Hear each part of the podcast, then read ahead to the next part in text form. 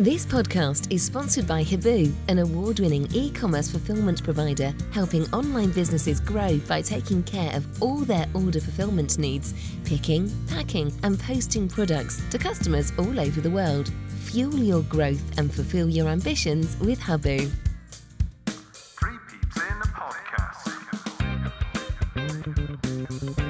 Hello and welcome to Three Peeps in a Podcast Robin's Review. We're into the hat for the fifth round draw, but a replay in Nottingham awaits. It was a fairly dominant and controlled performance, with the big exception of not having a shot on target. Saying that, Forest only registered two, but neither actually tex- tested Max O'Leary in goal. Once again, we have gone toe to toe with a Premier League side with a massive wage bill and not looked out of place. Lee's three words were lacking killer instinct and his synopsis in a thoroughly entertaining nil-nil draw. Both teams lack the killer instinct when presented with really good chances in front of goal, often missing the target altogether. City's patterns of play are really developing, and Forest struggled for large parts of the game to cope with us. If we can find that killer instinct, we could cause some problems in the rest of the season. And Matt is with me. And Matt, you were at an awards ceremony in Sunderland, watching the game from your table on Bet365. And uh, I think you managed to watch most of it. But more importantly, how did the awards dinner go? Yes, so um, it was one of those that had been arranged for ages. My team had, had been nominated. Um, and obviously, being a Friday night, I'm thinking happy days. We've got Coventry on the Saturday, um, no drama. So accepted it, um, made I was going to say made my team put strongly to my team that we should all be there as we were nominated, and then obviously the the turn of events with the cup. Um, so I was then sat on the table a table with our chief operating officer, um, and had to sort of say right from the get go, please don't think I'm being rude to the whole table, uh, but I will have my phone on the table and I will be watching the game. Um, so yeah, we did we didn't win. We um, slightly disappointed, but a, a good night, and uh, yeah, I was uh, very very very drunk. So um, whilst I watched whilst I watched the game, I might go, oh yeah, yeah, of course, yeah, that happened. Yeah, yeah. well, well, and then this will be driven heavily off of the mini highlights on the BBC because unfortunately, I was also very, very, very drunk. you were there though. I was there. Although you in- did start off in the Mardyke early, did you? I was there in body, absolutely. yeah, I remember remember the, some of the key moments. Let's hope that our uh, our third person on this podcast definitely will. wasn't pressure. very very drunk. Paul Binning, how how did you find the game? Do you able to see it with your own eyes? I, I was, yes, I was very much driving. So I'm recovering from a heavy Thursday night, so I didn't even uh, didn't even engage in a pre pre uh, game pint. So play. yeah, I thought, yeah, I thought we it was quite impressive without, as, yeah, as I said at the start, that killer touch. Unfortunately, I thought we controlled the first half. I thought Mm. second half they came back into it a little bit more, but without. I never really felt too worried or too under threat. I don't think particularly. Um, and yeah, just uh, so I was at three games now, two draws and a win against Premier League opposition, and I know it's one-off games, isn't it? But it just shows you can sort of play at that level when you play at your top of your game, and you can you can cope. Yeah. Matt, for me, it's uh I, I think we we do quite often in the past and and now up our game against that sort of opposition. Yeah, and and I think we do, especially at home. Um, you know, in, in cup games over the years, we we've always put up a good performance. I think this year, you know, you, you're also talking the West Ham sort of games um, were against a team sort of sixth in the league. Um, Forest have, have had their struggles, but again, they've got an awful lot of talent in their squad. I mean, the amount of turnover of players under Steve Cooper um, and now Nuno. So you know, you can't you can't make light of the fact that not only have we gone toe to toe, I actually think we've been the better team in all three games. Um, other than sort of a period of time for, for West Ham. So, yeah, no, you, you, you know, it's it's a shame that we couldn't put it to bed um, because you know you do wonder then whether your chance is gone a little bit because it will be tough away at the City Ground.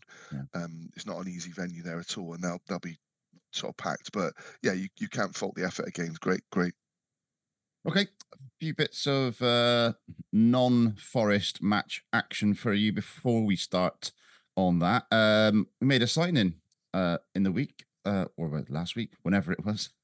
Uh, as a 19 year old, Josh Stokes, and I've got a little report here from an Aldershot fan. Very physical and excellent at both playing killer passes and hitting the back of the net. Good attitude and willing to learn all of the time. Bit of a lower league Kevin De Bruyne. Ex shots man Brian Tinnion sorted the transfer, which includes Stokes staying with us until the end of the season, plus a preseason friendly at the Rec bit of a risk for you as he has not yet played a full season full time, but considered to be the best number 10 in non league and the non league forum. And that's on the non league forum, I should say, um, which includes teams such as Chesterfield, Oldham, and Barnet fans. So, uh, your thoughts, Paul, on on that signing? Again, it's one to cook at the HPC, but uh, looks exciting on the highlight reels. Definitely does. Yeah, I got I got a friend who's an older shots seem to get old as well as old as well as Arsenal. So I think he, Arsenal takes priority. But yeah, he just said he's got loads loads of potential. Um, works hard, composed on the ball, doesn't get barged off it. He's a big guy for for a number ten type player by the looks of it. So he looks quite physical. Um, I mean, I I've been on record before. I'd I'd like to sign three, you know, more of these sorts of players. If you're signing two, three, four players at quarter million, 300, 400,000, whatever it is, it only takes one of them to come off even every two years, and you've you've really done a job there in terms of the finance and in terms of what they can bring to a team. If you look at the likes of Scott and Semenyo, so yeah, high potential. I think it's sensible to loan him back. He was obviously settled there. He's only just moved himself, obviously, from Sudbury mm. Town in the summer. So, um, and obviously Manning has worked with him before, albeit a long, long, long time ago when he was at Ipswich. Was it? I think before. Yeah. Yeah. Um, so yeah, I, I, don't know if that came into it at all because I think we were actually linked with him I first heard his name a couple of months ago, just sort of whispers. So it was obviously there's been we've been watching him all season. I do know I saw the highlights when they played Stockport, I think it was in the second round of the FA Cup, and he looked like the best player on the pitch. And that's for League Two leaders. So if that's if that's a sign of where he is, mm-hmm. then that's obviously a, yeah a good potential. Maybe what we saw as well. Yeah, Matt, it's it's going to be a big step up for him for him from Sudbury all the way up to Bristol City in the space of uh, a very short space of time. But you know, these some sort of players sometimes it can it can work, and I'm sure that'll be the case for Josh.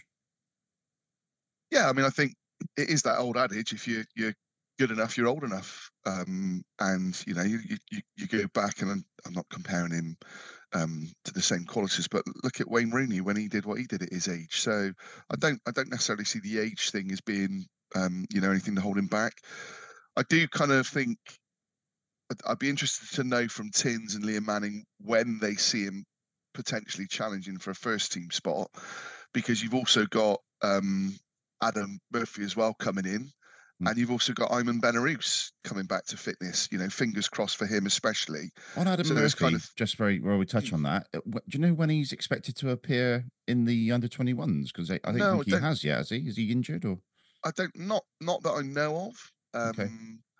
But again, what, what you don't want to do, and, and that's why the, I think Paul's point about Stokes loaning him back and him still playing, you, you don't want him sort of coming here and not really getting any kind of match, match action at all, do you? Mm-hmm. So, but it, it'll be interesting to see. I absolutely, again, agree with Paul in terms of making that kind of sign in, paying that sort of money makes sense with where we are and what we want to do. So, um, and he seems very much a Liam Manning kind of player. But you know, if, if Scott Twine were to sign in the summer as well, then you do kind of think, well, yeah, prob- probably Stokes, and it could be one of those patch where it's, yeah, we've got him in, and then we'll loan him out to League One for a season. Mm. Um, you know, it's, it's just one of those that sometimes you've got to take that opportunity to get a player in when you know, you know, if the likes of Brentford and Man City have been sniffing in um, you know, he's he's come to us probably for more game time, you would think. That's the um, thing for me. An exciting Brent, signing, yeah. Brentford and Coventry are two pretty good clubs to be marking who their recruitment is, and if yeah. they were both after him, and it, it bodes well for me. I think um, just on Murphy, I think I saw something from Dave Fed where he's, he suggested he's more a six to an eight rather than an eight to oh, a ten on right, Murphy. Okay. So I don't know that, what he's seen in that, but yeah, but yeah, yeah. Benarous is a bit forgotten about, isn't he? And it's interesting if you've yeah got Metty and Twine what potentially. A story what a story that would be when Benarous comes back on that pitch after what he's been through. That yeah, it is. You know, you look at Ross McCrorie, um, and you know, understanding what he's been through. You know, Ayman's been through something. You know, so terrible for him the last couple of seasons. That Mm. he's just one player I really, really hope can get back, get back fit, but then is able to show what he's about. Because lots and lots of fans who've seen him play over the years sort of said he, he had more potential than Alex, you know, and look at what he's doing. Um, so yeah, I, I really hope for him and that he's able to to come back strong. Talking of bad injuries, uh, we have to congratulate George Elokobi um, on uh, from Maidstone United, putting one over on Ipswich Town. Yep. I hope the fan who sort of fell off the top of the stand Wow. is feeling okay this fan that, morning. I hope the fan that was under it is feeling okay. Well, yeah, Yeah. Exactly. That, that really could have been yeah, life changing, if Yeah. not anything else, wouldn't it? And I didn't know from looking at the footage whether it was almost a little bit deliberate. It, It looked it, didn't it? it looked a yeah. bit staged, didn't it? Because he's kind of rolling and not frantically Yeah. trying to stop himself. So yeah, I mean, yeah, hopefully that's not the case. But yeah, you hope you hope that they're all um they're all okay. But you're right, Patch. I mean that that for me is why the FA Cup is what it is. Um, I think Ipswich had 38 attempts at goal with Wow. 18 and 19 on target, Mm. and Maidstone had two and scored with Yeah. both of them. Well, Um, and, and great goals as well. Absolutely Yeah. fantastic Brilliant. goals. Yeah, and brilliant. on back onto Elokobi, he did an amazing speech after the last game. He did a Mm. great one in the car park, I think it was, Yeah, before the game for this. And his Bristol City career lasted 40 minutes back Yeah. in 2012 Yeah. with a horrendous fractured ankle, I think it was. Uh, remember Wouldn't that? It'd be great Yeah. if if they drew Wolves away Yeah, well, yeah. for him because Mhm. of his, you're you know, um, I, I really hope for them they do get a big draw though, just because it, they deserve it from from Bristol getting City in. at home. well, you know, I mean, yeah, if if if we can get through it, that that that would be a really nice draw, wouldn't it? You'll get t- that without a shadow of a doubt, that'll be the next TV game on. Yeah. Mm, yeah. Um, Yeah. so yeah, it, it's um, as you say, I think it's Craig Craig Fagan there as well. Patch. Craig Fagan is his assistant, played for us in Yeah. 2002, seven appearances, one Yeah. goal.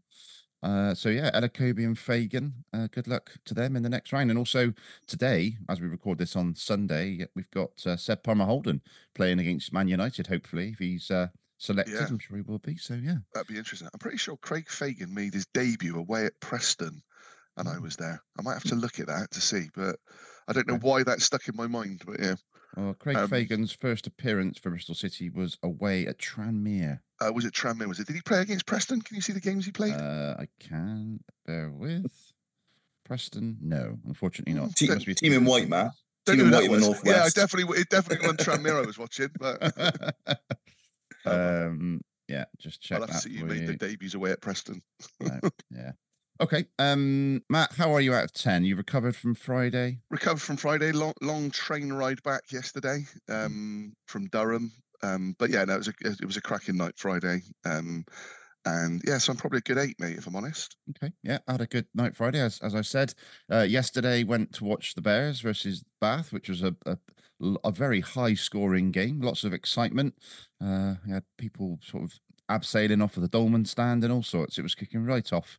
Pyrotechnics galore. Lots of points. Lots of uh, yellow cards, and and yeah, enjoyable experience. bit of a surprise victory for Bristol in terms Wow. of current form. Yeah, because Bath are obviously doing very well, but mm, yeah, Mm. certain. It it was the the two.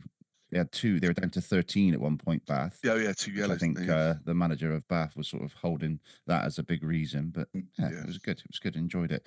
Um, and then yeah, last night few few beverages uh, again, and uh, the Mocha in Downend and Tamarind in Downend. Give a shout out to them for, for excellent service and food. Uh, stick sticking with the karahi, the lamb karahi. nice. Yeah, uh, I've sort of settled on now, and uh, absolutely fine this morning. So all good. which is good because I know you can be a little bit delicate. um, so I'm gonna go eight out of ten. Eight out of ten for me. Uh, Paul Binning. Yeah, I'd probably say the same. I think um, continuing the theme of Indians, I'm kind of watching them collapse against England, which is always good to see, especially out there. um, just a touch on the rugby. I heard um, Pat Lam on the radio last night saying Steve Lansdown pulled him aside before the game last night and was talking about he'd like to return to the days he was much more entertained watching Bristol, or something along those lines. Like what he wants an entertainment factor back or a wow factor. I certainly had that yesterday. a hundred point game in the first game. But yeah, very much Steve Lansdown's way of doing things, isn't it? Just a little uh, little Yeah. note in there. But um, good good yeah, coaching, good to see the coaching from Steve. yeah, indeed. no, it's fantastic to see how grateful Bison too as well, isn't it? I there's fans who will moan, always moan about Bristol sport and the rugby and the women's team and everything else affecting City because that's all they think about and care about. But to see sort of 52,000 in across two days and then I think there's another 10, 12,000 due today for the, the women's fixtures. I mean, that's exactly what Steve Lansdown has built this project for, isn't it? To get that sort of numbers of people into the area and you know all the economic benefit and everything else it brings to the area. So Yeah. personally, I have seven, and if we can pick up these last three wickets, definitely an eight or an even a nine. Okay, well, we'll keep us updated throughout the podcast. uh, um, so I got a little bit of a about I think it's about a ten minute interview to put in now. Uh, so I went and met Steve Suter, who runs a Facebook group called Football Old Football Photos. And I don't know if you guys are aware of it, but it's Yeah, a mixture that, of yeah. Bristol City, Bristol Rovers, uh, pictures from from days gone by, but also amateur football as well. So and it's been building and building and building, and he does it for no no gain whatsoever. It just brings back memories and uh, generates conversation. So uh, here's me with Steve uh, a couple of days ago. I'm out in Kingswood, Bristol, with Steve Suter. Now, Steve has got an awesome Facebook group uh, called Football Old Football Photos, and I'll post the link up on our Twitter page for everyone to go over and follow it. But um, Steve, first of all, before we talk about the Facebook group, tell us a little about, about yourself. I understand um, you were quite a footballer in your day and a big City and Rovers fan. So uh, tell us about growing up. Where did you grow up, first of all? Well, I grew up in High Ridge. Um, I used to uh, go down and watch um, Bristol City. I was just down behind Mike Gibson's goal every every other week, and uh, I dreamt of um, playing for Bristol City, and I eventually did manage to get um, on their books. In 1969, I played for the Colts in goal, and um, Ray Cashley was my left back at the time Wow. and uh, yeah, so we, we played together, and uh, he was a good fullback um, and midfielder, Ray Cashley. But uh, what happened was um, the week after, Mike Gibson uh, got injured, Len Bond broke his arm, Jock Mahoney was uh, ill, and they were really struggling for uh, a keeper. So because Ray Cashley was uh, an apprentice down there, um, John Sillett um, took him to the reserves and played in the reserves, and he was outstanding. Um, and then eventually got into the first team, and as you know, ended up in the first division. Wow. What a story. I didn't realise that. And obviously, uh, famously scored that goal as well. Yeah, yeah, he kicked it out. We had the wind behind him, but Yeah. uh, he scored from uh, kicking the ball out. Yeah. Brilliant. Um, so, your football career from there, where did you go? Um, I went to um, High Ridge. I played for them. Then I went to Bemsterdown Boys Club, and then from there I went to um, Bath City. Um, Arnold Rodgers was the manager at the time, and Right. he, he took me on. Um, he took me all the way to Andover um, one uh, one Saturday, and my name was in the program. But when I got into the dressing room, he said that I wouldn't play, and Mike Ferris was uh, Oh, in right. goal that night. Okay. So I was I was a bit upset about that, but uh, Arnold did me a favour. It was it was Arnold that recommended me to the city, and that was how I got down the city ground. Right, okay. Um, obviously, Dave Mogg as well would have been probably around the goalkeeping. Yeah, he was an apprentice down there at the Right. time. Yeah, Yeah. yeah, I know Dave. He comes to our reunions. Brilliant. Nice chat. Oh, fantastic. So just tell us about this Facebook group then, because it's grown arms and legs. I think looking at again a minute ago, it's got about 7,000 people looking on it every day. Yeah, it's just And uh, it's- someone tagged me in it, uh, I want to say three or four years ago, Yeah. with a picture of me. Hitman Warner sends Saints top was a was the headline, and Yeah. and I've, I'm addicted to it now. And obviously, lots of images from amateur football, professional football coming through there. But how did you get involved in that? Well, I uh, I wrote a book about the Woodcock Shield, um, and I had so many uh, pictures from people that uh, I, I needed to go into the book. You know, I met so many people, and I, I had a big collection of um, team photos. And uh, Jim Brown had started up this group, and um, I worked with Jim, and, and he said, "I'd like you to come on as uh, an admin." And then he handed it over to me. Then, so Straight so- away. yeah, I'm off. Bye. yeah, because I had so many photographs to put on, Yeah. and uh, I used to ask people to send in team photographs, and Hmm. it just went from there. So that was about fifteen years ago now. And then you're now clearing out some some old newspapers and things like that. But before they're cleared out, they're scanned and images put up onto the Facebook group. Yeah, um, a chap I know was um, selling his uh, greenlands that he'd kept from 1963 Wow. right up to when they finished in 1979. Yeah. Rodney Holbrook, and uh, I asked him how much he wanted, and uh, he said, "Well, I was looking for a hundred pound." And I I said, I'll, "I'll have them." And he lived at Severn Beach, and I, I went all the way to Severn Beach, and I opened the garage door, and it was absolutely full up at the back of the carriage. Oh my God. How many are we talking? Thousands? seven hundred. Oh Christ. Yeah. So um, he said uh, a, a chap has, has got the um, the order ones. Um, he said, but um, I'll, I'll get on to him and then you can pick them up. I said, oh, bags of time. I got plenty to go on with. Yeah. So anyway, he turned up with these greeners and his boot was full up, and, and I already had loads and loads of them. And uh, I thought, well, I'll start making boxes and put them all in order. And, Yeah. and anybody want to know anything, I can just go to that box and, Incredible. and know where, where the date is. Incredible. And then the green one picked back up, didn't it, in the 90s? And Yeah, hang- it was on a Monday then. Yeah. Yeah, yeah. It finished in '79. It started up again in the '90s. Yeah. Wow. Fantastic. So I've got I've got a lot of those as well. So the Facebook group seems to be growing all the time. Yeah. And uh, have you got a, a sort of schedule, or is it just as and when you post stuff up, or Well, I um, I, I always put pictures on from the green one, but Mm. I've I've been through all of them now, right away from '63 right up to '79, picking out all the uh, photographs that are in there. yeah, and you, you come across things that it, it reminds you of Mm. years ago. And, and when I put them on, people come back on there with a comment, Oh, you've brought back so many wonderful memories. oh, it's amazing. Yeah, so they keep asking me to put more on, Yeah. you know. So I started all over again now because there's, there's people joining all the time and they haven't seen what was Yeah, because that's how it works. You know, that's how I found out about it. Was someone tagged me from a picture of myself or a headline or something like that, and and it's I guess it's the the amateur side of things. Yeah. As well, you know, it was the suburban league and all of those images you put up, and then it just someone tags someone, then they Yeah. follow, and you never know what's going to pop up. No, we got people from Australia and, and America, you know, commenting on it and saying, "Oh, wonderful! It brings back so many memories." So it's, it's nice to do, and, Yeah. you get some lovely comments from mm. people.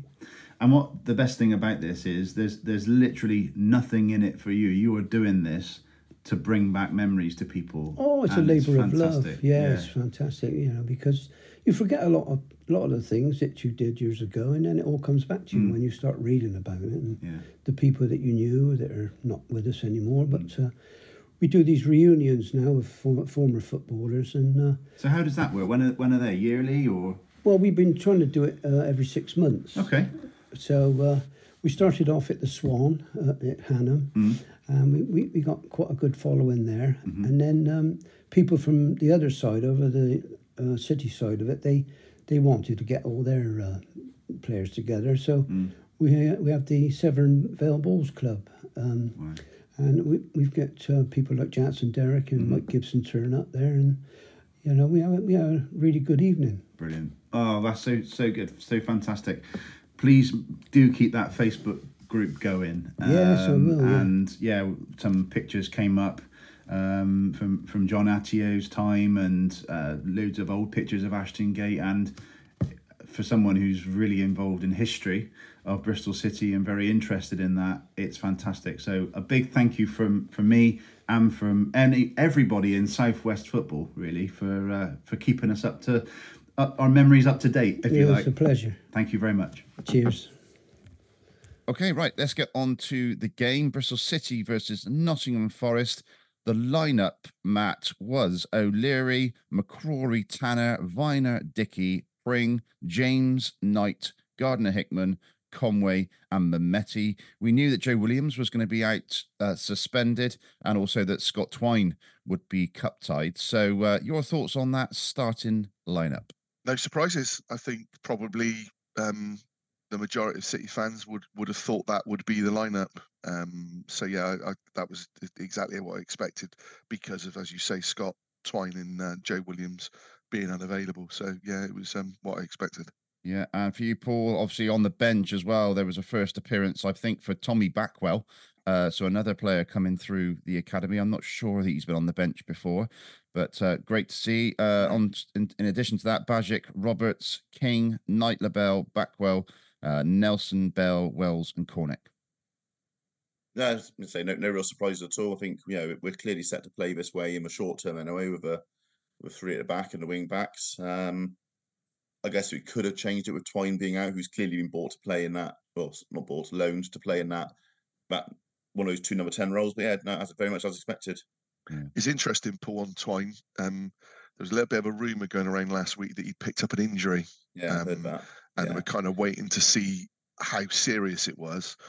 Subsequently, um, I think some well, I've, heard that it was a, a, a sort of tight quad, so hopefully nothing more than that. But um, then the jokes were that it was a bit of a twinge, but yeah, God. which is terrible, good. isn't it? But Very, very good. hopefully he's fit for for Cov because uh, I think his first showing, and if he's then been able to train, um, you know, you can see that there's a, a real player in there, and uh, I Yeah. think he's gonna he would make Tommy Conway far more potent at the moment in the sort of services Tommy's getting. So yeah, fingers crossed. Matt, that sort of back five, if you like, uh, the McCrorie, Tanner, Vyner, Dickie Pring, that's quite settled, I'd say. But if Sykes comes back in, then McCrorie and Tanner could be fighting for that same spot.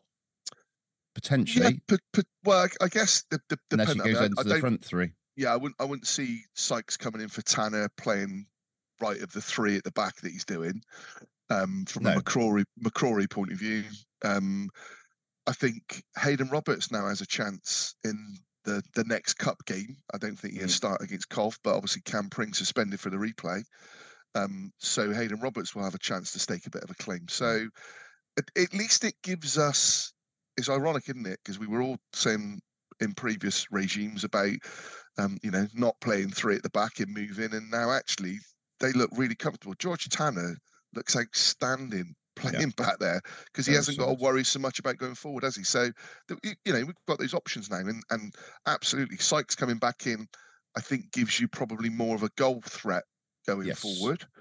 Um, Yeah. But I I've already said it. Mc- McCrorie is turning into a bit of a cult hero for me. I'm, I love love his style, love his sort of Scott attitude, and yeah, I think he could be. I actually think he could go on to be a captain for us. and- Oh, I probably shouldn't say that because last time I said that was Taylor Moore. Um, but I, I do. I, I think he looks brilliant, McCrorie. So you know, and it, it's one of those things, Patch and Paul, isn't it? That when you get those players back, Rob Atkinson coming back, and I mean, at the moment, Rob Atkinson's not walking back into that side fit, is he? No, because they're playing so well. And that's what you want. You want the team to be playing well. But if there's a dip in form, someone Yeah. comes in and they've got to keep the shirt, haven't they? There's some great competition coming up, Paul, and, Yeah. and lots and lots of games coming up as well now with that replay thrown into the mix as well. You've got, um, as I say, it's not necessarily McCrorie and Tanner that if Sykes comes in, he could go in up up to in that front three as well. Uh, Mm. So with the with the amount of games coming up and the fact that Twine still will be cup tied um, for the for the replay, so there's there's plenty of options and and permutations that you can throw into the mix. Yeah, and I think with a bench of nine, you, you you ideally wouldn't have the likes of Tommy Backwell and N- Renelson on the bench if you're pushing to get higher up the league. I know you want to always give youngsters time, but if you know two or three of those guys, and even Andy King, arguably, were replaced by Atkinson, Sykes, um, yeah, whoever it, whoever's coming back in, it's it's good to see. And I think you know there always will be injuries. You know, we've had probably I hate to say it, we've had quite a good run in the last five six weeks actually, where most people have been available the whole time despite the number of games. So there will be one or twos here and there, a little muscle pull or something. But yeah, maybe even one or two are playing with an injury where when you've then got players back, you can obviously, you know, rotate as you need to. And certainly will, yeah, you think we'll bring Twine and Williams back in on Tuesday. and We've got another game on Friday night and then another game probably Wednesday. I think Forest are playing on a Sunday afternoon. Believe I- so, I'm sort of guessing Yeah. it might be a Wednesday. Um, but yeah, it's, it's very it's been very busy and it's you know going to continue to be very busy whilst we're in the cup for sure. Excellent. Right. Okay. Let's get into the minutes then. Uh, first note I've got Matt is the Vyner run forward. He, Vyner comes forward, takes on three players, spots a run of Tommy Conway, but Tommy's right foot shot is blocked. A couple of bits on that. Great to see, obviously, as, as one of the back three, we're still seeing those players bursting forward. Vyner was absolutely flying through, takes on those three men. Uh, he could have even had a shot himself, but he opts to do that sort of you know reverse pass to Tommy Conway, uh, and yeah, his shot is blocked. Yeah, um, I think again you see, you see a, a centre half in the Premier League doing that. Um, they'll be showing it on Sky News and stuff. So I thought it was it was a, a brilliant little run from from Zak. Like you, I'd like to have seen him taking a shot. Um, because Zak's got a, a, you know, he has got a, a shot on him. He, he, pings balls left, right, and centre, doesn't he? A lot of the time. So um, I think the shot was on, but also understand why he played Tommy in. It was perhaps a little bit wide in um, even had it not been blocked, I don't. I think the keeper's probably saving it anyway. But it was it was good. It was a good move from from Zach. Yeah, Paul, your thoughts on that, and also a couple of minutes later, McCrorie kind of doing the same thing. Yeah, I think when when Vyner went through, you kind of took half a second to look up and see check who it was because you just didn't imagine it could possibly be Zak Vyner looking like Lionel Messi gliding past defenders. But it was a great run, and it was yeah. I think you, what you need at the early part, early-ish part of the game just to get the crowd going, which really did work. I thought McCrorie did, uh, you know, t- touched on earlier. I thought he stepped off the line nicely all night. He's not, he's not going to be like Sykes in a way that he bombs down the, the, line and gets crosses in, but he he comes inside very yeah. lightly, and he's so strong on the ball. It's hard to get him off it, and that obviously then opens up changes of shape and change of formation. Who's going to go out wide then if he's coming in? Who's going to go out outside him? But yeah, very very positive start. I thought we say we controlled the first 15, 20 minutes nicely and comfortably, and the pressure started to tell over your chances. Yeah, 23rd minute, Paul. It's uh, Pring setting Mehmeti away down the left hand side. Good ball cross. Conway fires it wide, right footed. A Couple of uh, schools of thought there are um, that he could have taken it on his left. He did go for it on his on his right. Um, but yeah, it ne- nevertheless we're creating openings and opportunities. We were. I thought Pring and Mehmeti in the first half were outstanding down that left hand side. Um, and I think I, I got a funny feeling that there was just a tiniest of touches before Conway took a shot. I don't know if it was. It, looked, it certainly skewed more towards him, which would fit how he went wide of a post. I didn't think it quite came onto him how he thought. Yeah. Uh, but that was certainly a clearer chance. Certainly a clearer chance than the one where Vyner passed it into him. Um, probably didn't quite realise quite he had enough time to take a touch and get it down because you'd expect someone to be sort of clattering into you. Um, but yeah, we were we were say definitely on top. Um, I thought the same Mehmeti up against a a World Cup winner in the first half down that sort of left flank was just absolutely as equal, if not better than him in the first half. Although to be fair, I thought um, Montiel did actually quite well to contain him because he was flying. He was absolutely flying at times. He did he did quite well to minimise his effect. Yeah, Matt, that chance for for Tommy, it was more of a controlled, placed shot than uh, than anything else. I just think, I mean, again, I've I've, I've heard interest people saying um, you know, he should have took it with his left. But I think with the ball coming across like that and him running in, is is the body shape is naturally to try and hit it with your right foot and almost go away from the keeper, as we've seen him do a number of times. So I think he took the right option. Um, he possibly even caught it a bit cleaner than, yes. than he expected. Yeah. Um, because it's you know yeah, it, it, he's opening his body out and he's trying to, to, to feed that ball in. So, um, and Mehmeti was strong there to, to, to get across, is sort of within the challenge and get the ball over. So, yeah, I, th- I felt Tommy was a little bit unlucky, and it's, you know, all right. Again, people will flip it and say because I'm a, a massive Tommy Conway fan, but you know, I'm I'm, in, I'm hearing and seeing such rubbish about Tommy and um, you know his finishing and things like that. We know what a finisher Tommy Conway is. But if you're only getting one or two chances a game, it's very difficult. Now, in the games against West Ham, he was absolutely clinical. Um, so you know he, he, he had those one chances and took them. Um, so yeah, it was it was a good move, and and I thought he did everything right in terms of what he was trying to do. Just just didn't get the right connection for it.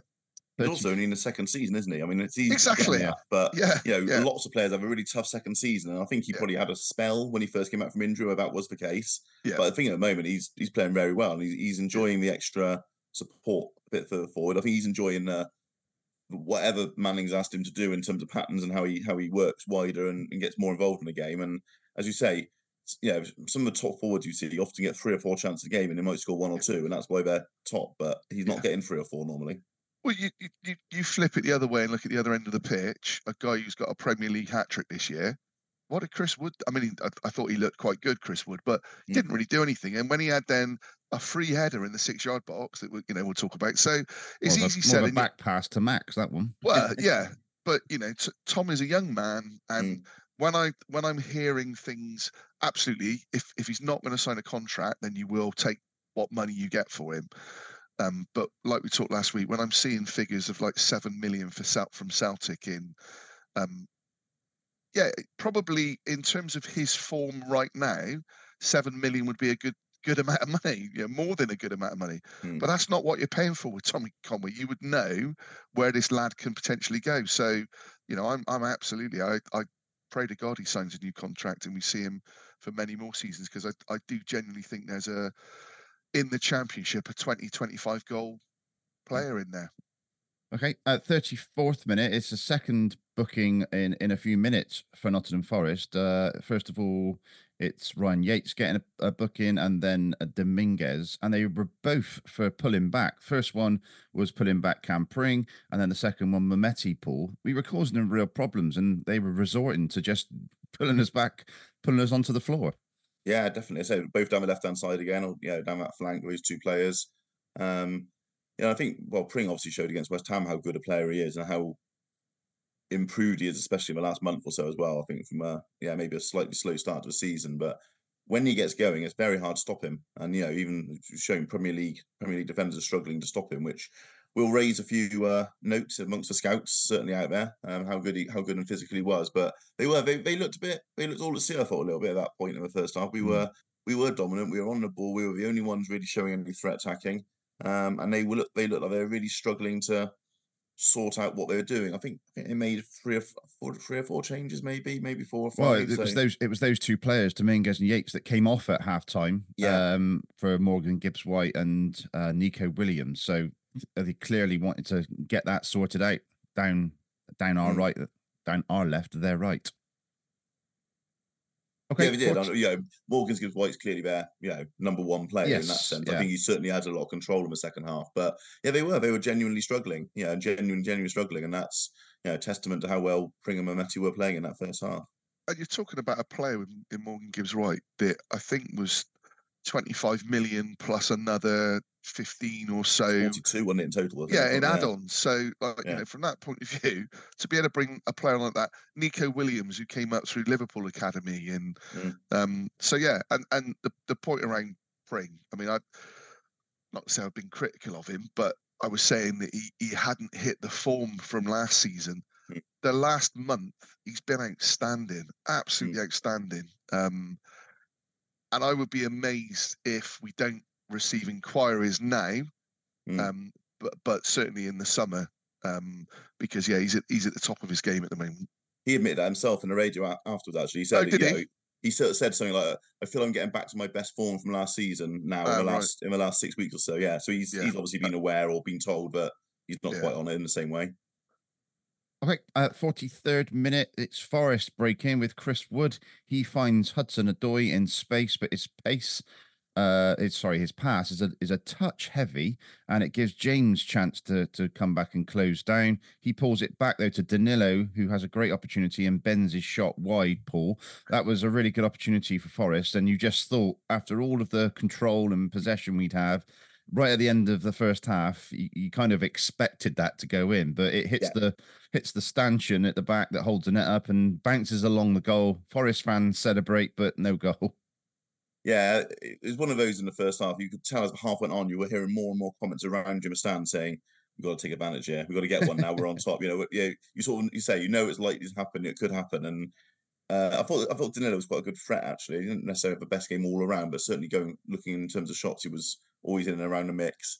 Um, but yeah, we we again we worked tremendously hard. I think it's easy to point a finger and say, "Why did you work that hard against West Ham and Nottingham Forest, and then not as hard against Preston or whoever?" But I get that's the nature, isn't it? You know, do Maidstone work as hard as they did yesterday in every game? You know, when they're playing, yeah, Dorking or whether it is they're playing next. Yeovil, I think, are actually playing next. To be fair, actually, I think Yeah, they've got they- a game against AFC Punjab. They were I did see on that. Some and I was like, local cup "Wow, it's just yeah." But that's what happens in the cup. That's what you know. You talk, we do. You know, most clubs do raise their games when they play these bigger teams. It's a bigger occasion. It's a bigger spotlight. It's a, it's a chance to really get yourself pumped up. So it does happen. Um, but we were again just tremendously hard working. I thought on Friday night. Good chance on I've the got to say, Patch, sorry uh, on. on that one because obviously I'm watching I'm watching it on the phone. As he hits it, and then he runs away, kind of holding his hand. But because I'm watching it on like a little screen, I'm thinking, "Oh bloody hell, he scored right at the death like that." So I was convinced they'd scored, and it was only then watched, obviously seeing it back. But yeah, Well, just Good after that, there we had a chance as well. It's a TGH corner, 45 plus one. And Jason Knight meets it with a really nice cushioned header, as we've seen many times, Matt, that he gets up well, almost almost over the ball, but in, in Yeah. line with the with the crossbar, and it just goes over the top. yeah, really good delivery. Um, I don't think he necessarily knows how close he is because he's kind of heading it and carrying on his momentum.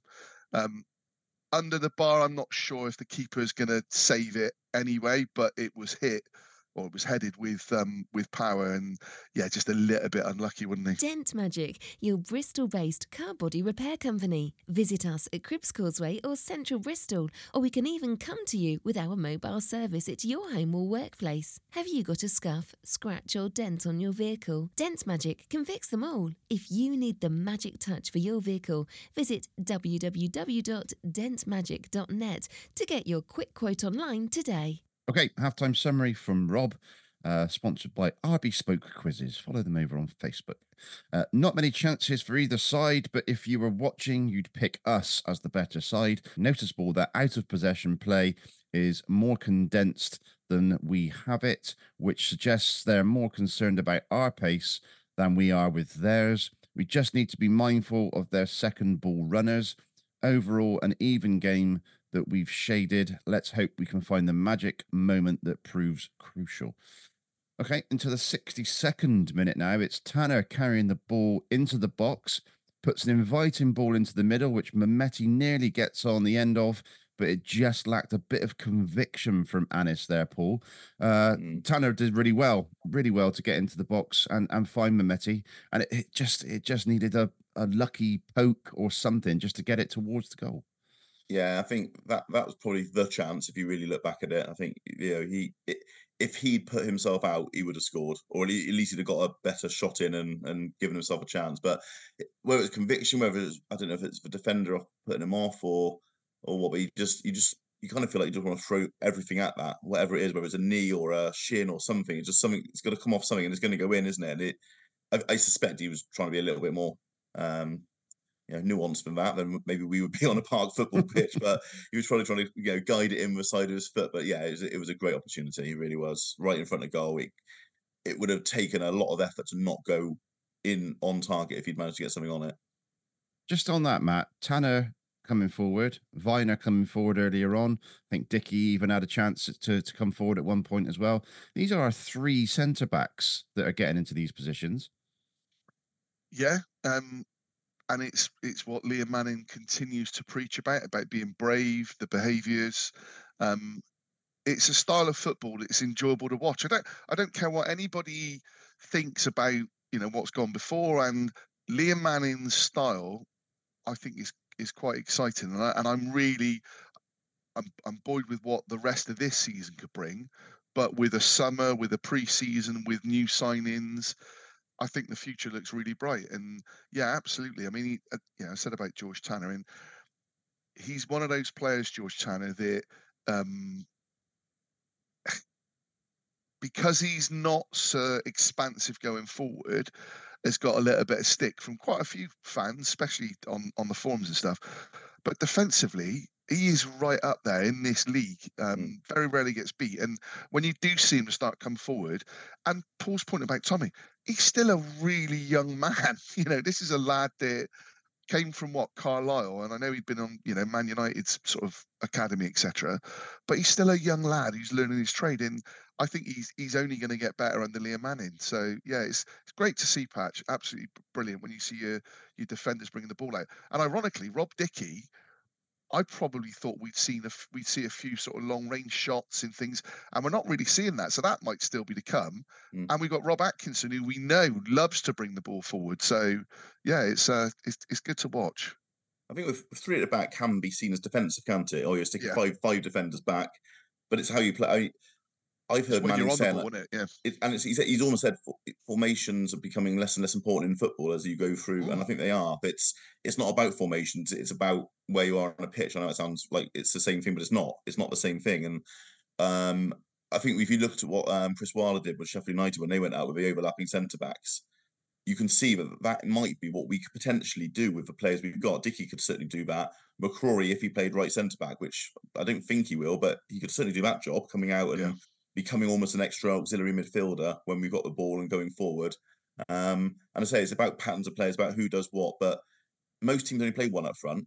So if you if you have got three centre backs, you can afford for one to go roaming as long as you know Matty James or Joe Williams or whoever is sitting in is aware that they've gone. And it's about just how you do it and how you shape the team when you've done it and, and recover if you need to. Yeah. Okay, uh, then we see a substitution. We see uh, McCrorie coming off and and Sam Bell coming on, and straight away, Paul Sam Bell was was into it. I think it was a really good, another really good showing from from Sam Bell for for the half an hour or so, and he yeah he gets a chance straight away, more or less. Yeah, I think uh, again McCrorie did well. Got an extra five minutes this time from the standard hour. Um, but Bell again, I think Bell's looked. I thought he was fairly poor, to be honest, for the last sort of two, three months of the year last year. I thought he was off, way off the pace. You know, probably deservedly lost his place in the team, unfortunately. But I think when he's seemed to be a little bit re- more reinvigorated the last three or four weeks, when he's been coming on, he was he was excellent against West Ham.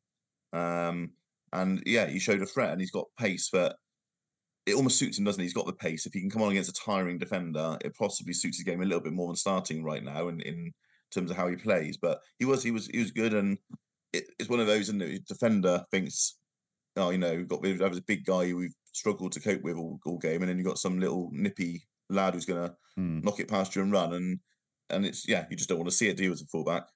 in this formation, Matt, I, I don't want to keep using the word formation because we're trying to get away from that. But if we're going to play with these three up front, with Conway being one, uh, Sam Bell is a goal scorer. Um, you know, Twine is a goal scorer.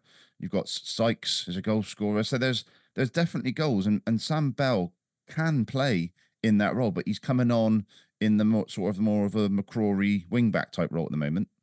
Yeah, um, I think that's that's the next conundrum in it is is how we, um, Get the best. yeah, we, we get the best of and and offensively we we create more chances. That said, I mean it was only what a month ago that we're putting four past Watford, three past Hull. Um, so it wasn't like we weren't creating, but I do I do think Twine will give us something different.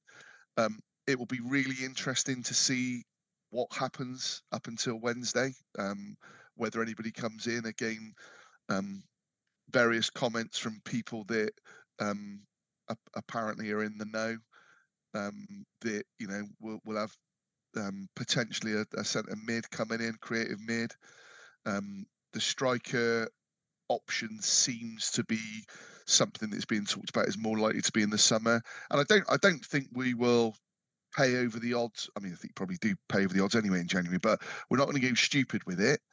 Um, but I, I, I don't know. I'd, I'd still like to see a two up front at times, but like an out and out two. I mean, I know Jason Knight has been joining in, and as you say, Sam Bell will come across, but kind of an out and out two. And I, I do think kind of a physical player at the top of the pitch is what we need.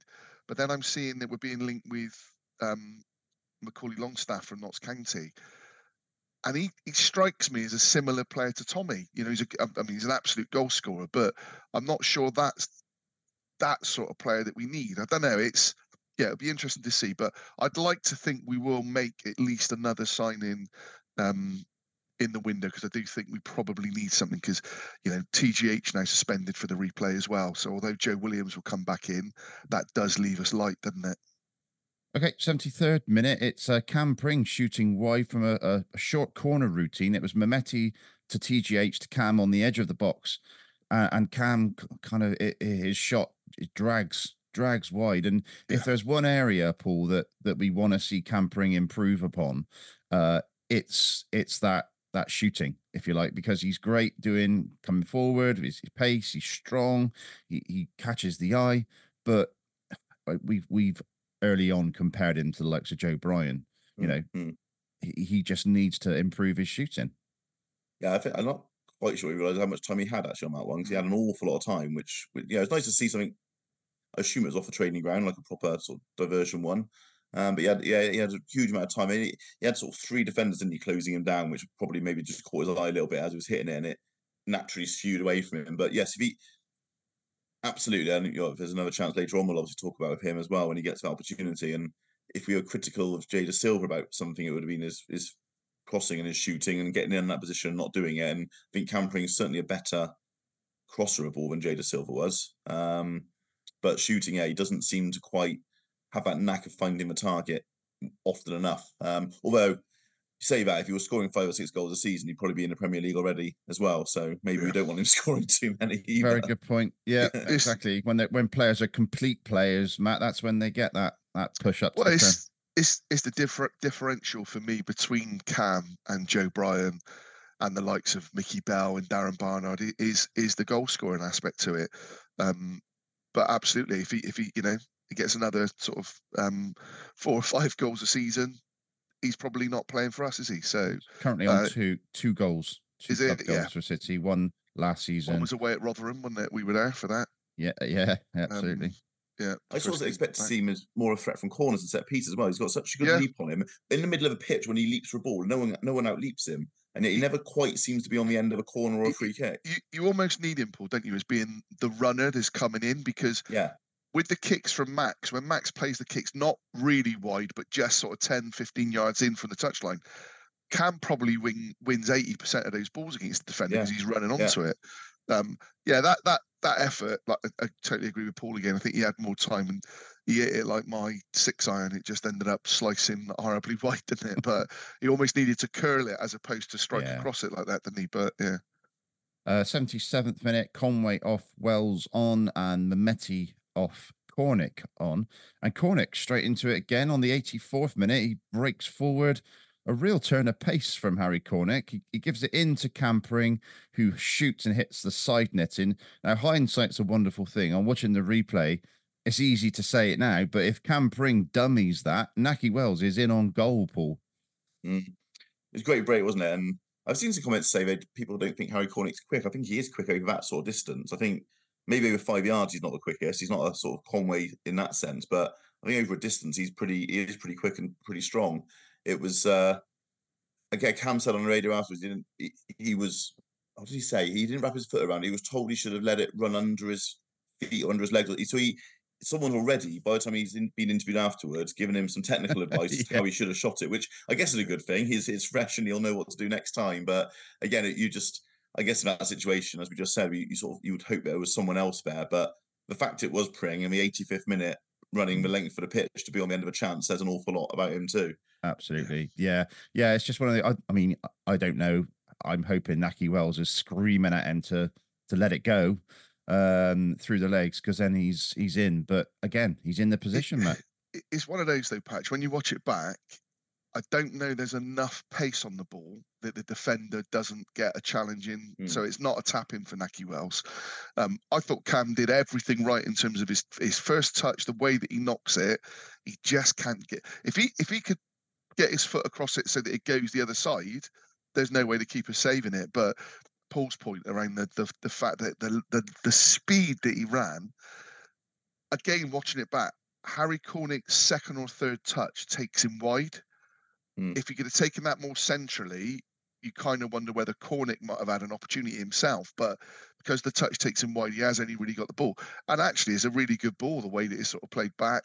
Yeah. Um, and yeah, again, watching it on my phone, I'm thinking we've scored there because you know the angle is where it is. But yeah, good good move and good to see us playing like that right up to the end.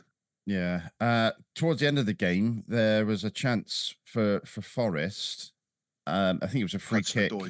Was it a free kick Oh, as there was well? a free kick that There went was over Hudson from, Boy one as well, wasn't there? Yeah, yeah, yeah. so a couple, couple of chances and you just had shades of that that game um when when Forest came from behind and yeah, with Lyle and Taylor three Yes. two was it it was Two one, two one. two one. He got he had, 19th a, of he had a pen, October. didn't he?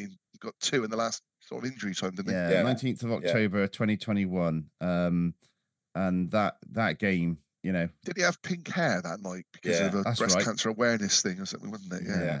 But you just you just thought, oh god, here we go. This is this is Yeah. this is him. But we rode it out and um and we lived to fight another day. So it looks like Wednesday the seventh of February, although it's not confirmed yet. I don't think. Uh, no, can't see it coming through I've yet. But confirmed yet, no. uh, it's looking like that because I think Forest play Bournemouth on the Sunday. So yeah, they, It'd be it'd be interesting though, Patch, because again, you'll know what the draw is. So from Forest's point of view, you know, if, For- if Forest, with the greatest respect, get um, Maidenhead. Maid- Maidstone, Maid, Maidenhead. Maid- Maidstone, yeah. Where's, Ma- But- where's Maidenhead come from? if they get Maidstone or a, again a tie that you would, you know, at, at home that they would fancy, he's probably going to go fairly strong because the other aspect is they have got this um, FFP thing hanging over them that Mm, actually might make survival in the Premier League really, really difficult. Um, so it might be that this is a trophy that they would they would want to go for, and they should. I do I do think there's an element, and hopefully this doesn't come back to, to bite me, but Nuno is quite defensive, isn't he? He sort of sets Mm. up well organised. Um, so you know we, we've we've got a real opportunity, and, and we, we know we should be able to go there and, and show no fear with it. So uh, yeah, it, it'll be interesting. Okay, right. That brings us to the end of the game, and uh, and yeah, an entertaining nil nil, Matt. It was, um, and I think I think you put in the chat. Um, no one's happier than me, really, because obviously it does mean I get. But lu- luckily, I did get to watch it, so that that was a bonus. Yeah. um, I need uh, your two scores. Oh, blimey. Um, Go on like that. six point nine two. I'll go Cool. seven seven oh four. Seven oh four. Right, hang on. Is the draw today? Is a question I've just had. Yes, two o'clock two o'clock. Oh, is it two Before o'clock? be- Is it? before Liverpool v Bristol Rovers. Just as balanced. Good result for them there yesterday. Um, Yes. Yeah. Uh, interesting that um, Collins is rumoured to be off as well, isn't it?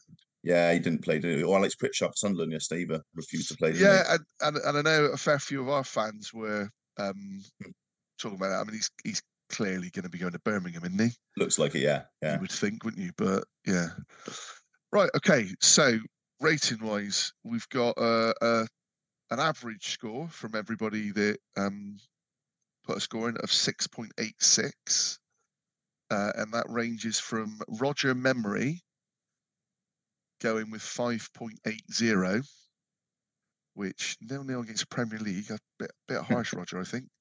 Um, down to Chris Chard. You can always guarantee Chris is always going to be the one that's at the, the high end of the scale, Chris. I love your positive uh, at, at 7.97. Um, now, obviously, because I was uh, in between mains or starters, mains, and desserts, and numerous ciders and tequila roses and vodka and cokes and God knows what. Um, I didn't get to see all of it as attentively as I would do as I was down the gate. So please challenge accordingly on these. Um, so Max, I went six. Um, I didn't think Max had really too much to do, and what he did was was comfortable. I actually thought his kicking was was his distribution was pretty good. Mhm. Um, but yeah, I, I went six for Max.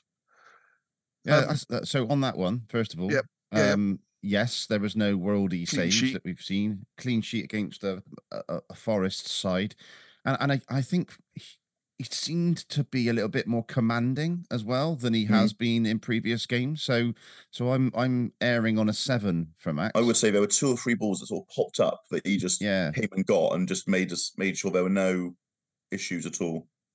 Yeah. So seven, Paul. Yeah, I'd probably go with a seven. I think for that. Yeah, Yeah, I'm it gave that. us an assurity. Yeah, happy with that. Um, so the three, the three, if you like, at the back, um, I've gone.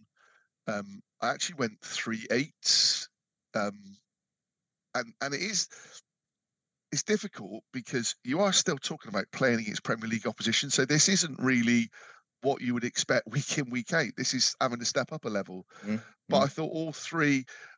If if I was going to be kind of right, I'll go sev- sevens. George Tanner for me would have been an eight. I just thought George was agree. at a slightly higher level. So I, Mm. I went three three eights in the end, but kind of George, you know, was was the, the better of the three. But that could have been two sevens and an eight. So I'll let you boys determine that. Yeah, I think I thought two sevens and an eight for Tanner personally. Um, even though it is yes, clean sheets Uh, obviously, we know Zak Vyner came forward as well, and um, there was the the crossfield passes from from both Dicker and Viney. Dicker and Viney. Dick, Dickie, Dicko, uh, Oh, I want to know, you know, you know some of the players, but Dicko and Viney, that's a little bit, isn't it? Dickie and Vyner. Um, but yeah, for for for an eight, for me, there has to be a a world class tackle going in or something. You know, something a little bit setting. I setting would them say they kept Chris Wood quiet, who scored a hat trick against Newcastle two or three weeks ago, which he didn't Yeah. really say had a one half chance. Tanner, I agree with. I thought he was outstanding. Um, and even that Hudson-Odoi chance, we just didn't. You know, at the end, yeah, he was the one sliding in and stopping him getting a clean shot away. He was still going right, Right. at that point. Um, Yeah. yeah, it took, probably not that it's very helpful. I'd say both probably seven and a half, Vyner and Dickie. That's where I'd sort of put them. Okay, right. Let's go three eights, Matt. Okay. Um, and then in terms of the the wing backs, if you like, Ross McCrorie, I went eight. Um, and the reason for that is again, you're talking about a lad who's coming back like he's come back, um, and putting a shift, but there's there's probably a little bit element of romanticism with him as well. Um, so maybe a seven, but then yeah, was I think a seven I'd probably personally. towards the seven more. I think. Yeah. Yeah. for, for a player in that position, a, a goal or an assist. a assist goal or or an a- assist. Yeah. Well, yeah. so interestingly, then, so Cam, Mhm. I've gone nine to start with, and that I think I was, you know, when I was talking about it, I, I was a few in. Um, I thought Cam was outstanding and the, the best player on the pitch, and I think from looking at the the club um, feed um, on X, he got Mm. fifty seven or fifty eight and nine percent of the the votes.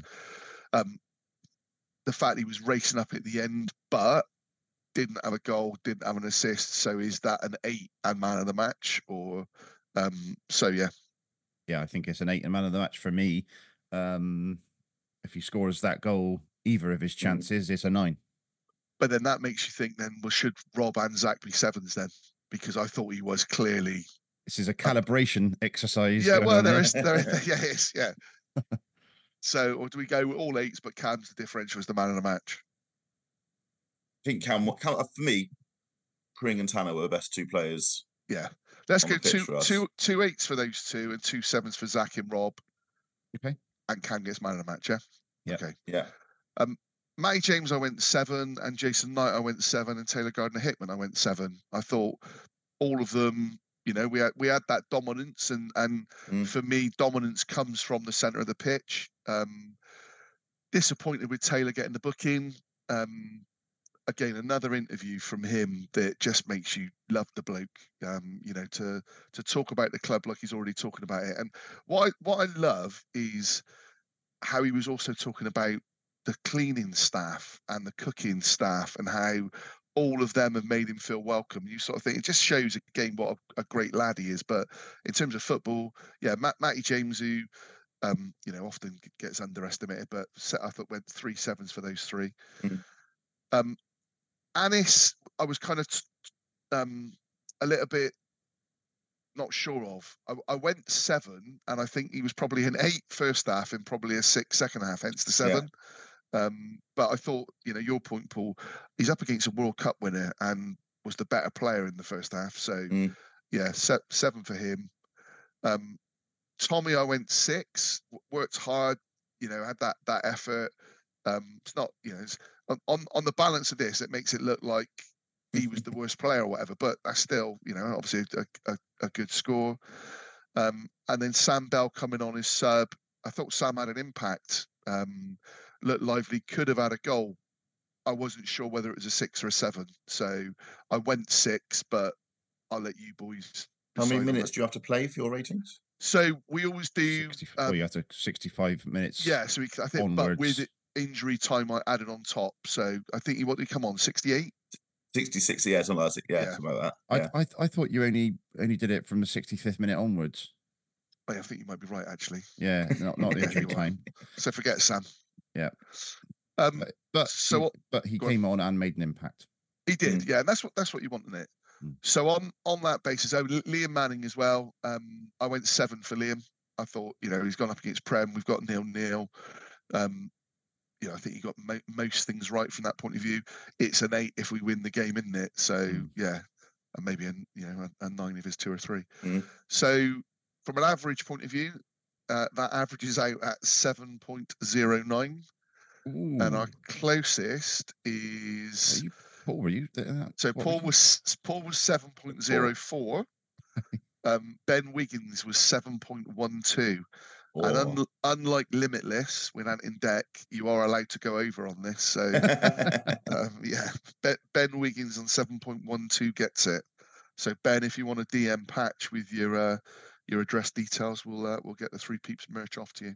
Absolutely. Yeah. No, good stuff. Okay. Um so well we we're straight into the action again. Only two days time. It's Coventry away uh on on Tuesday at the Coventry Building Society Arena. So looking forward to that one. Uh we'll have Twine, presumably, if he's not got that twinge that back in the Hey, back in the team. Uh I don't think Sykes is ready to come back in yet, from what I heard No, it's it's it's an interesting. I I I, I heard um, what I said. Ian Gay was saying that he thinks Rob Atkinson will be back in contention, possibly for Coventry, but almost certainly for for Leeds. Um, which I've, I've not seen that Rob's had much game time under 21 wise. So No. I don't know whether that will be the case. Is Sykes seemed to have been back on the grass and very close, and now seems to be a couple of weeks away again. So whether he's had a bit of a, um, relapse. you know, a relapse, but yeah, it will, will be interesting. Plus, let's see what what happens between now and, and Wednesday in terms of the transfer market. Obviously not for Coventry, but certainly for Leeds. Um, will I will say as well for for um Coventry. Obviously, you've had the whole thing with Casey Palmer, which was was abhorrent, scandalous, um, and thankfully they've they've caught the idiot. Um, and yeah, hopefully the, the, the book gets chucked at him. Um, but Casey Palmer was being booed yesterday by Sheffield Mm. Wednesday fans, and you're like, what on earth is going on in the world? There was one young lad, and I, I, ought to have looked to see what his name was, but that gave a, a, present presentation to Casey Palmer after the game, a Sheffield Wednesday fan, which I thought was brilliant. Mm. But come on, so I really, really, I, Casey Palmer's likely to get booed from our fans anyway because the fact he played for us and he's now playing for Coventry. But I kind of hope on the back of what's gone on for him recently that maybe we don't do that. Um, he certainly you know. he certainly was uh, a cult figure when he was at, at, at Exactly Bristol that. City. Obviously, Exactly the, the that, yeah. song and uh, Yeah. some of some of those uh, amazing assists that we saw from him. Yeah. Um, a- and, yeah, yeah, we'll, we'll we'll certainly give him a, a, a polite round of applause. I and let's hope that more people do than than would do as well. But uh, yeah, fingers yeah. crossed. looking forward to that one. Uh, we'll be back then on the Wednesday, I guess. How, how's the cricket going, Paul? Uh, we still need three wickets. They need 89 runs. Been pretty slow going for the last hour. Christ, that's about the same when we started an hour ago. Yeah, isn't it's it? not far off. it, Yeah, I think we got about 12 runs in that time. oh Jesus Christ! Right, okay. Well, enjoy that. A uh, couple of FA Cup games coming up um, uh, today as well, so we'll be looking to to enjoy that and see come two o'clock who we get in the next round or who we Yeah. might have in the next round. But there we are. Right, Paul. Thank you very much for joining us, Matt. worries, Pleasure as you, always. Thank you, mate. Yep. Keep uh, following us over on X or Twitter at 3PIAPC. And a big thanks as well to Steve Suter for for spending some time with me uh, in in the week talking talking very nostalgically about lots of lots of different things and the the Harry Bamford trophy came up in conversation after we stopped recording which was lost for 40 years Yeah. um after it was uh it was it was saved from a fire and and that at Eastville I want to say I can't remember where the fire was Eastville maybe park um Eastville Stadium and then um, that would tie in. yeah, a- and About then right timing, isn't it? it was found 40 years later under some stairs at, at the memorial ground, I believe. So yeah, there was 40 years of of uh, of awards that had to be decided upon, and and Steve was pivotal in in making that making that happen, and it still gets awarded now to this day. So great stories from Steve. I uh, hope you enjoyed that little little interview, and uh, we'll be back soon. Take care, everyone. Thanks for listening. Take care. Cheers all.